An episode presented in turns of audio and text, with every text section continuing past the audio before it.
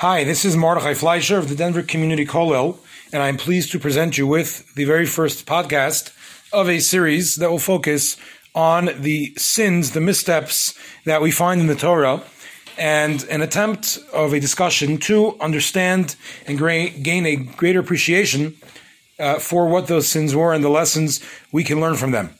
It's important to understand off the bat that when the Torah tells us of missteps of people in the Torah, whether they are very great people or very wicked people, the Torah is telling it to us not just to tell us that these people messed up, but if it's in the Torah, that means it's part of the very, very fabric of the world itself. And it's something which is very vital to the functioning of the world, which means that there are very important messages and ideas that we need to pull out. It's also important to remember that the Torah does not deal with small people. When we have a great righteous person who makes an error, this is a extremely generally we are talking about a very righteous, extremely righteous, great person uh, whose error and whose misstep is usually a very subtle mistake uh, and very nuanced error. It's not an egregious, terrible mistake. And so, whenever the Torah describes a mistake, it's important for us to try to determine where exactly this person went wrong. We're not talking about, uh, you know, a drunk on a corner uh, shouting epithets or doing terrible things, but rather we are talking about great people who are constantly trying to improve themselves and do the right thing and who perhaps made a slight error. Conversely, when we deal with wicked people, we're not dealing with small wicked people either. We're dealing with great wicked people, people who had a very great awareness and understanding and connection to the spiritual world and whose errors weren't just uh, superficial errors, but rather whose errors had very deep roots and we will try to plumb the depths of those roots and of those errors and see what we come out with and how that applies to us. We're going to start from the beginning of Bereshis.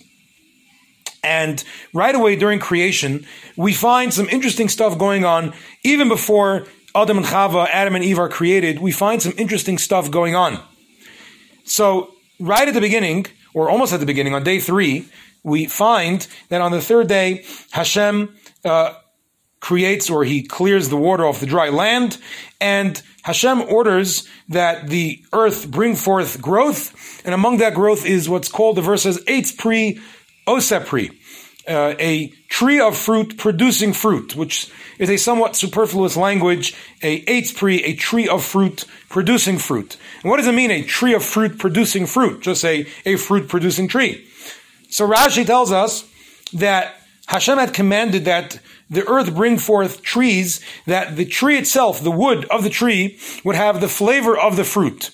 Now, I don't think that means that if you would bite into the trunk of an apple tree, it would crunch like an apple. But it means that the wood would reflect, would have some uh, sort of taste of the apple, would have the flavor of the apple itself. Okay? And, uh, and Rashi says that when the verse discusses the actual uh, production of these trees, it does not say in the verse Eitz Pri Osa Pri that the that the the tree is of a fruit producing fruit. It only says a tree producing fruit. It leaves out that extra Eitz Pri, that tree of fruit, in which indicates, says Rashi, that the earth did not comply with God's order, with Hashem's order, that the tree itself tastes like the fruit, but rather the earth only produced a tree that produces fruit and the fruit has a flavor. But the tree itself does not have a flavor.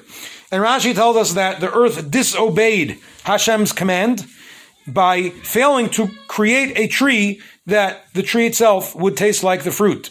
And Rashi says that Hashem did not immediately punish the earth, but rather waited until Adam and Eve sinned by eating from the tree of good and evil, tree of knowledge of good and evil. And when Hashem cursed Adam, when Hashem cursed Adam, after he ate from the tree of knowledge of good and evil, Hashem said that the earth will be cursed um, because of you. And that the earth would uh, produce brambles and insects and all sorts of other problems. The earth would not uh, produce the level of produce that it had previously. This is this is a very strange passage in Rashi. Let's focus on, on a few questions over here that we need to explore. Question number one. As far as I know, and as far as you know, only mankind, only humanity is given the capacity of free will. So, what does it mean that the earth failed to obey Hashem's command? Uh, the earth doesn't have a choice in the matter. Earth, the ground, uh, inanimate objects, or even animate objects like animals and plants don't have free will to decide to obey God's order or not to obey God's order. So how are we to understand this idea that the earth failed to comply with God's order that it produce a tree, that the tree tastes like the fruit? That's question number one. Question number two. What exactly is up with the tree tasting like the fruit? Why is that such a big deal? Why does Hashem want that in creation? And uh, why is this this specific area of all the commandments of Hashem that Hashem puts forth in creation uh, that here the earth fails to comply? The earth seems to comply with everything else that it's ordered to do, but suddenly when it comes to producing a tree that um, whose wood would taste like the fruit it will produce, suddenly the earth has a hard time complying. What's up with that? Okay. And third of all, uh, why does Hashem wait to punish the earth when Adam and Eve sin and eat from the tree of knowledge of good and evil? Uh, why not punish the earth immediately? And and insofar as the earth is not being punished immediately, why is the point of Adam and Eve's sin a good time to punish the earth? These are the questions that I'd like to focus on as we try to understand what exactly this means. So the first thing we need to understand, and this is an idea that we'll come back to, God willing, in future podcasts, whenever we talk about sins of either inanimate objects or non-human objects, be they animals, trees, plants, earth, sky, uh, we'll talk about, hopefully in a future podcast, the conversation of the moon with Hashem, the moon and the sun, conflict. Um, they, these things indeed do not have free will. And the sources say, on a very basic level, that whenever we talk about so-called quote unquote sins of what's called domim tzameach and chai, inanimate or plant or animal life, we are actually uh, talking about a situation that Hashem put into place deliberately. That, so to speak, Hashem deliberately ordered or wanted these things to quote unquote sin, to do something wrong, in order to teach us a lesson. In other words, um, the world itself reflects the lessons that Hashem wants us to learn from it. And when we see a shortcoming in the world around us, it is there in order for us to learn from and understand that creation has certain um, frailties and certain shortcomings that are part and parcel of our existence as well. And so, whenever we talk about a sin on a global level of of any sort of non-human thing, it is actually deliberately planted there as a as a inherent shortcoming in creation that we need to recognize as being a shortcoming that affects us as well. This is true for angels as well. When we talk about an angel uh, making a mistake or sinning, uh, it does not mean that the angel deliberately sinned. Angels do not have the capacity to not listen to Hashem either. And hopefully we'll talk about that when we talk about mistakes of angels. But the idea again is that Hashem deliberately has the angel do something quote unquote wrong uh, in order to uh, clue us in that there is this reality of a shortcoming in creation that we need to struggle with. So with that um, introduction in place, we can begin to talk about what exactly was going on with the earth and the production of trees and so on. And I want to share with you an approach from the great uh, Rabbi Eliyahu Eliezer Dessler uh, in his very famous work, Michtav, Michtav Mei Eliyahu, translated into English as Strive for Truth. And Rav Dessler explains the following idea. He says that the idea of a tree, that the wood itself of the tree tastes like the fruit, is not just some nice extra bonus that Hashem puts into creation. Not only can you eat the apple off the tree, you can even chew on the wood and it'll taste like apples. No, no, no. That's not, that's not the idea. The tree is a pipeline. The tree is a conduit. It's a means for producing the fruit. When, when we talk about a fruit tree, if you plant a fruit tree in your yard, you are ostensibly planting it because you want fruit. And so the tree is the pipeline, it's the conduit, it's the means for producing the fruit that you would like to get. And so a tree represents a pipeline in this world. It's representative of something that is there for the purpose of bringing out the final product. And whenever you have an item that is there to serve as a pipeline for bringing out a final product for a, a, a for an ends, when you have an item that's a means for an ends, the ideal situation is that the means is devoted solely, completely, and absolutely to nothing but bringing about that ends, that final result. So if I wanted a perfect tree, the perfect tree would be one that does nothing and reflects absolutely nothing besides producing fruit. If I have an apple tree, I want to do nothing except produce apples. And so when you prune the tree, you are pruning the tree with the goal that it will produce more apples. You will not prune it in a way that it'll produce more foliage and probably not even more or nicer flowers. You're going to prune that tree so that it produces more, better, sweeter, more robust apples. That's your goal. That's the purpose of the tree. If uh, another person comes along and he says, you know, this tree, it produces very nice flowers, very nice foliage. I'm going to water it and fertilize it uh, in such a way that it'll produce more leaves at the expense of the apples. You're not going to be too happy because you are now, uh, this individual is now um, directing the energies of the means, the apple tree, in a different direction to produce uh, more leaves or more flowers. I'm not interested in that. I want the apples. That's what this tree is here to do. The earth is the place that is seeded, it is planted, and it brings forth produce. The earth itself is a means for producing goodness in this world. And the earth itself really is meant to be seeded, to be planted, to receive the seeds, to receive the goodness, the, the, the, the potential uh, that is planted within it, and then to bring it forth and to produce it.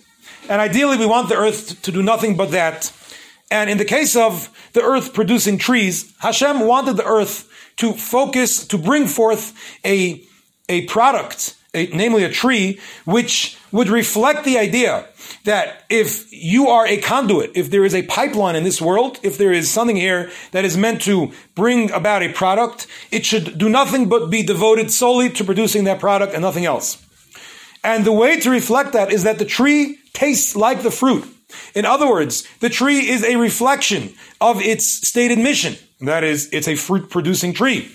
And the way it reflects that mission is the wood tastes like the fruit. That reflects, I is solely devoted to producing an apple tree will taste like apples. An orange tree will taste like oranges. And so on and so forth. And the idea is that this will be a reflection of the idea that this tree is to do nothing but produce apples, plums, oranges, olives, you name it, whatever it is. That's its sole mission, its only mission. It is wholly, completely, and absolutely devoted to realizing that purpose and that goal. We as humans are given this challenge and we actually have free will. We have free choice to decide.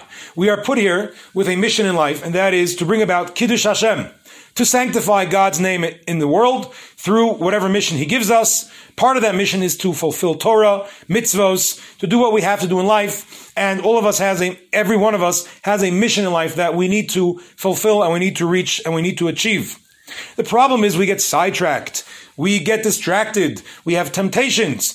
It might be um, egotistical temptations. I'm focused on my own honor and glory. That sidetracks me. It might be physical lusts and desires, food, other areas of life that drag a person down um, I'm lazy, I'm sleepy, I'm desirous, I'm hungry, whatever it is, these things tend to sidetrack us from our mission and get us distracted. It's a challenge we have. This is a reality that not just a human is created with, but that is inherent in the earth from which mankind is taken. When Adam is created from the earth, the very nature of the earth is planted within Adam. And so we have the earth, which is down here on earth, believe it or not, far away from heaven, far away from the source of all life, far away from Hashem. And so the earth is, is given potential. It's planted with seeds. It's given water, fertilizer, sunlight. And Hashem says, bring forth fruit trees, bring forth um, produce. All these things should come forth from the earth. But the earth is far away from Hashem. And so the earth, because it's far away from Hashem, in a certain sense, has a quote unquote shortcoming. In other words, Hashem created it with this shortcoming that it has the option of not fully expressing what it's supposed to do. It can go off in a different direction. It doesn't have to focus solely on its mission if it chooses not to, because it's not in the presence of Hashem constantly to be have that unique, special, uh, acute awareness. Oh, I can't veer off the path. Hashem's right here in front of me. If I veer off, that's death. No. You're far away. The earth is far away from Hashem. You have, the earth has the option, so to speak, of veering off the path. Hashem's not looking. Hashem's not here. I can engage in my own wants and desires and my own my own ego trip, my own uh, and and have a good time in my own life just for a little while. But I can veer off the path. And so this shortcoming is inherent in the creation of the earth.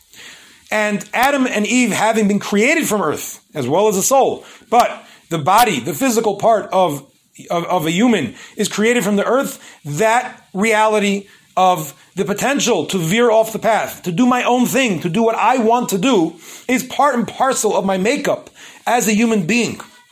And that shortcoming is reflected in when the earth brings forth the tree. Hashem tells the earth, I want you to bring forth a fruit tree, I'm sorry, a tree that will reflect nothing but its mission of producing fruits. Guess what? The earth fails to deliver.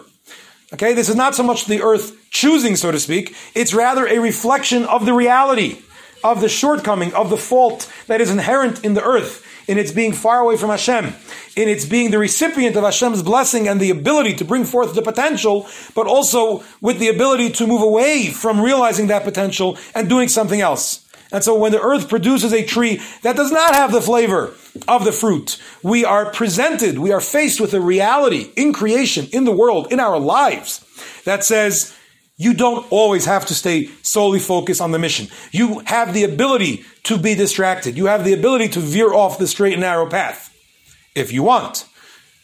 And so that is the message that is given by the trees being produced or being brought forth by the earth without the wood tasting like the fruit. It's a message that yes, we will produce fruits, but there's other stuff going on as well.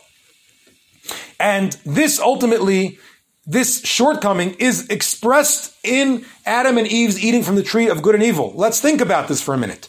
Hashem tells Adam and Chava, he tells Adam and Eve, you can eat from any tree you want except for the tree of good and evil, the tree of knowledge of good and evil. Don't eat from that tree. Well, uh, if Adam and Eve want to do nothing but express their mission as being Hashem's pipeline to the world, where human is supposed to reflect, supposed to be a, a, walking, talking, living, Kiddush Hashem, sanctify God's name. I am here for no other purpose than to reflect God's greatness in the world. Then they listen to Hashem's order. They don't eat from that tree. But guess what? They're human. And as humans, they have foibles and frailties and faults, namely that they decide to do their own thing. And we'll talk hopefully more about that in a future podcast about what exactly they were thinking when they ate from that tree. Why would you want to die? Okay, they were seduced by the snake, but we'll talk about that then. Let's not get too far off course over here in our conversation. Let's try to uh, stay the course and get to our ends and our final goal. But when Adam and Eve decide to to uh, strike off on their own and do their own thing, and not be solely a reflection of Hashem's greatness in the world, what they have just done is, as humans, they have chosen to express that part of their makeup that is the ability to not listen to Hashem, to not stay solely focused on the mission of reflecting Hashem's greatness. Where did that reality, where did that possibility come from? From the earth from whence they were created. And so the ultimate failure, the ultimate shortcoming of the earth, that is, that being distant from Hashem and thus having the ability to not stay solely focused on what I'm supposed to be doing, to only reflect Hashem's greatness, that shortcoming, as expressed by Adam and Eve, ultimately traces itself back to the earth and to the earth's bringing forth trees that do not taste like the fruit. But when did, when did the world actually make a real choice to bring that shortcoming out into the world? That's with Adam and Eve. And thus, when Adam and Eve expressed that shortcoming that they were created with by being made from the earth, so then the earth is also cursed, so to speak, meaning this aspect of the earth, that the earth will not stay focused solely on its mission, is fully brought out into its, its glaring failure uh, through the sin of Adam and Eve. And consequently, Hashem's curse to Adam includes the curse of the earth. What is the curse of the earth? The earth will not produce as it had previously. It'll make you problems. It'll bring forth weeds. You'll have insects you'll have to fight with. And even when it does produce, you'll have to work very hard to bring forth the food. You don't just harvest a loaf of bread off the plant.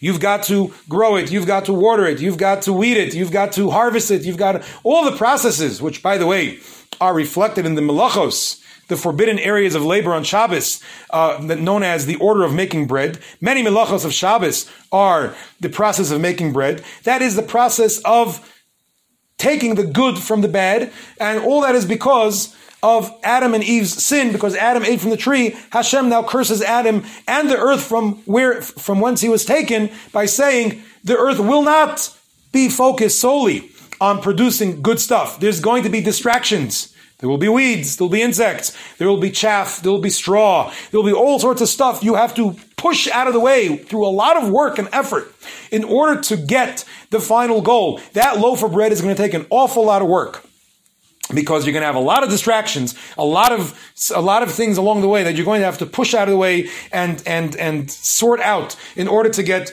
to your final goal. And so therefore it makes a lot of sense when we say that the punishment of the earth came with the punishment of Adam, with his curse, because this idea that the earth has a shortcoming, that it gets thrown off course, it gets distracted from its mission, was fully expressed through the sin of Adam.